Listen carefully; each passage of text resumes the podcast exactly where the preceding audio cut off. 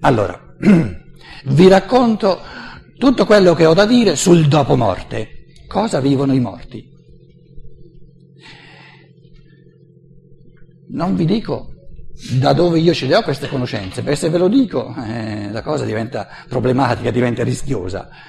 Eh, eh, mi riservo di venire aggredito dopo nella discussione e allora può darsi che vi dica da dove. Io adesso faccio finta di sapere tutto su ciò che avviene dopo la morte. E parlo a gente che non sa nulla di ciò che avviene dopo la morte. Siamo d'accordo? Sul secondo punto siamo d'accordo, sul primo chi lo sa, vedremo.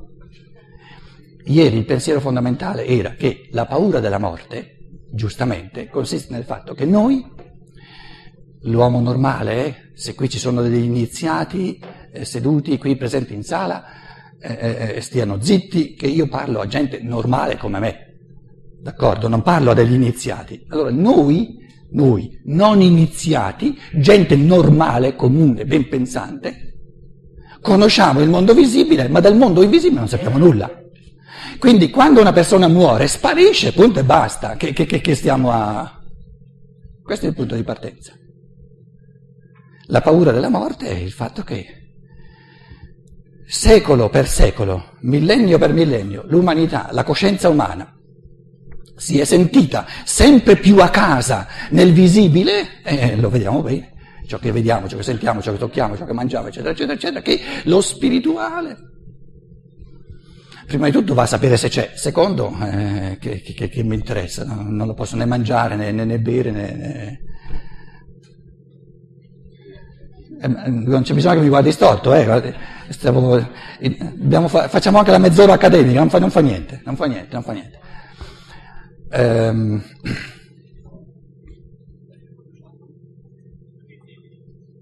Com'è? Sì, l'invisibile non, non, non ci dice nulla. Questo è il punto di partenza.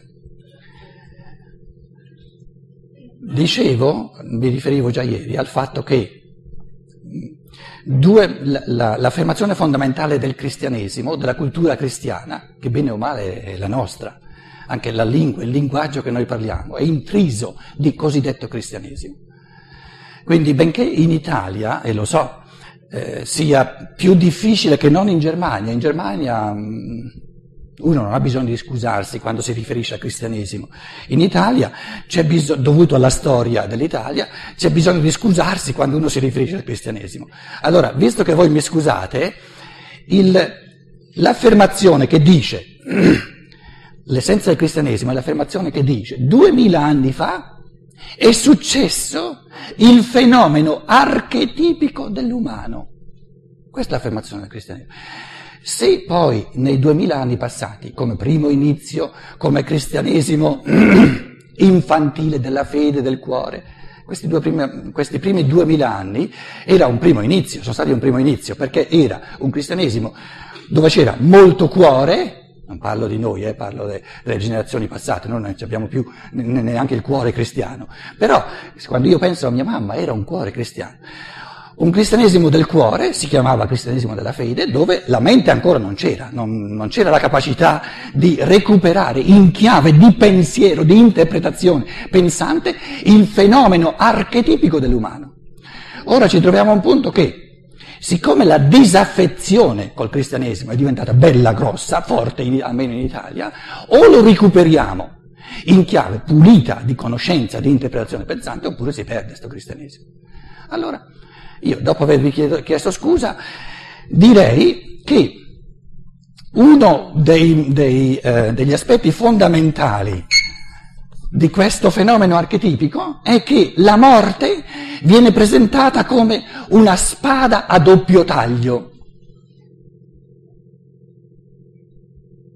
E già questo ci fa insospettire che lì forse ci sia qualcosa da masticare.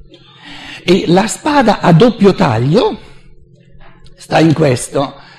Naturalmente io adesso vi dico cose che eh, non è che, non è che voi le trovate tali e quali nel cristianesimo tradizionale, perché se non, se non dicessi nulla di nuovo non sarebbe interessante la cosa. Quindi aspettatevi qualcosa di nuovo. Però mi riferisco ai testi che, che ognuno può leggere. nel Vangelo di Matteo e di Marco c'è una, una, un'affermazione sulla morte dell'essere umano. Il cosiddetto Cristo è l'essere umano per eccellenza. Lasciate perdere tutte le disquisizioni dei teologi, tutti i dogmi, che possono essere stati intelligenti o non intelligenti, no? tanto non abbiamo un rapporto con tutti questi dogmi. Ma l'assunto fondamentale è questo, questo cosiddetto Cristo o è l'essere umano per eccellenza che è in tutti noi, oppure non mi interessa, giustamente. A noi cosa interessa? Essere umani. Eh, siamo esseri umani, mica siamo... Essere cristiani è più che essere umani, ma no, eh. ognuno di noi può essere meno che, che umano, ma nessuno di noi può essere più che umano. Più, che, più dell'umano, meglio dell'umano, non c'è, perché l'umano è il più divino che esista nel nostro mondo o se vogliamo l'umano è la potenzialità assoluta a diventare sempre più divini, sempre più creatori, sempre più fantasiosi a tutti i livelli della vita. Questo archetipo dell'umano presenta la morte, vive la morte, come dire, riassumendo, quindi citando le scritture del giudaismo come preparazione al fenomeno umano e proiettando l'umanità in tutti. Allora se, se, se, voi fate uno studio sui vari manoscritti eh, di, di, Matteo e di Marco, c'è una parola del cosiddetto Cristo in croce che cita, in ebraico naturalmente, la Torah dei giudei e dice, e lì e lì, lama shabbachtani. Viene, viene trascritto in, con lettere eh, greche, però è una dicitura ebraica che si rifà ai salmi, che si rifà addirittura a processi di iniziazione. E poi altri manoscritti hanno, cambiano due, due lettere. Allora, la prima dice Eli, Eli, Lama, Azaftani, la seconda dice Eli, Eli, Lama, Shavahtani. E la differenza è enorme. Nel primo caso, suppongo che qui sono tutti, siete tutti ebraisti, eh, che Shavach, ve lo scrivo, in, l'ebraico è così bellino, no? Shavach, Shavach, Shavach, che belle lettere che c'ha, eh? Shavach. Questo, Shavach significa innalzare, glorificare, portare in alto. Invece Azav significa abbandonare. Mio Dio, mio Dio, perché mi hai abbandonato? E mio Dio, mio Dio, quanto mi hai esaltato? Azav. Ho fatto un, uno studio, tutti, ci sono centinaia, migliaia di manoscritti. Alcuni traducono, traslitterano in, in, in, in greco Azaftani, altri Shavachtani. Allora, il Cristo cosa ha detto sulla croce? Morendo, mio Dio, mio Dio, perché mi hai abbandonato? O ha detto quanto mi hai esaltato? Cos'è la morte? La paura dell'abbandono? Abbandonato, lasciato, azav, abbandonare, lasciare, abbandonare, lasciare, ecco la paura. Oppure esaltare, innalzare.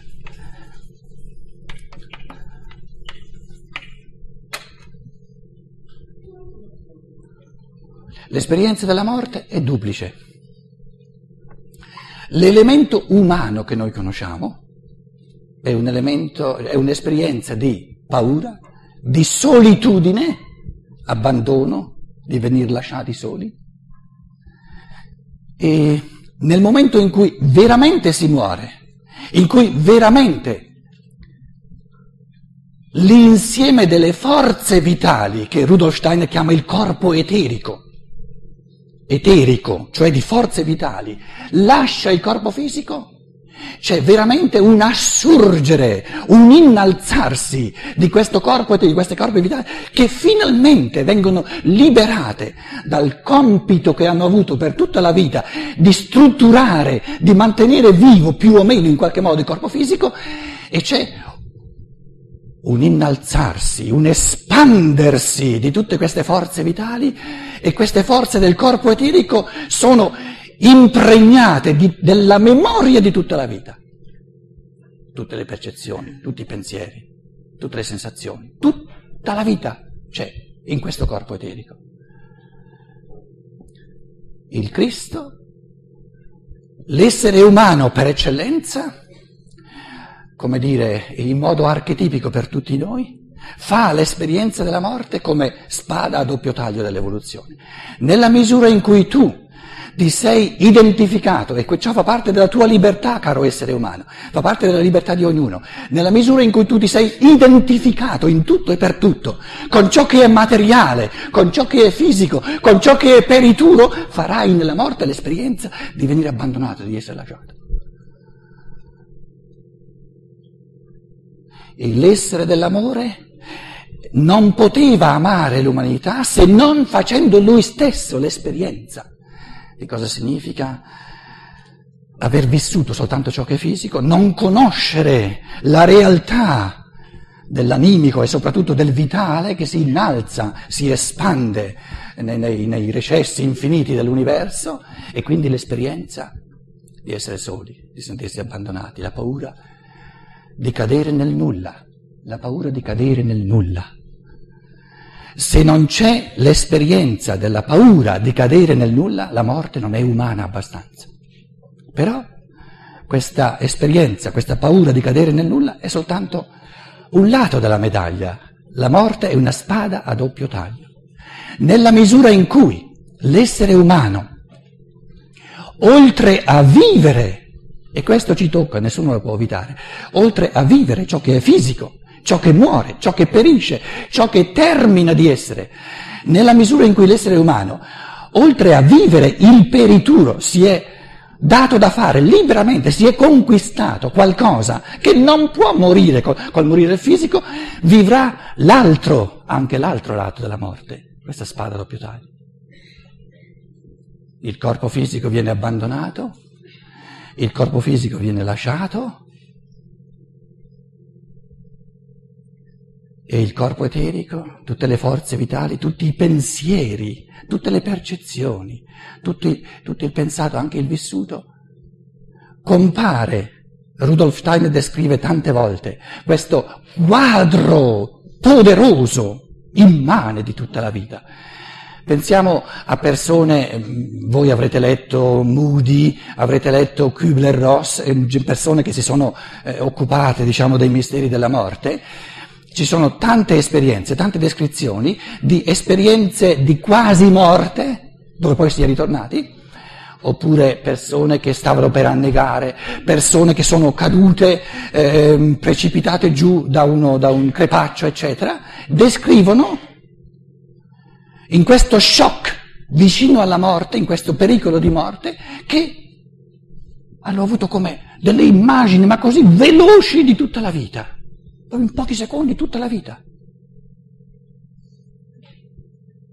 Il morto vive per tre o quattro giorni, ecco il primo grande passo del dopo morte, per tre o quattro giorni in questo quadro poderoso di tutta la sua vita, in immagini. Tutta la sua vita si squaderna in immagini davanti a lui. Il tempo degli eventi vissuti uno dopo l'altro si trasforma in spazio. Ciò che la memoria, quando ero in vita, mi faceva ricordare, riportare al cuore, ricordare, adesso lo vedo Ciò che vis- che ho vissuto dieci anni fa è soltanto un pochino più lontano. Ciò che ho vissuto undici anni fa è un pochino più lontano, ma lo vedo contemporaneamente. In altre parole, la vita estesa nel tempo, la vita de- delle cose una dopo l'altra, diventa un panorama simultaneo.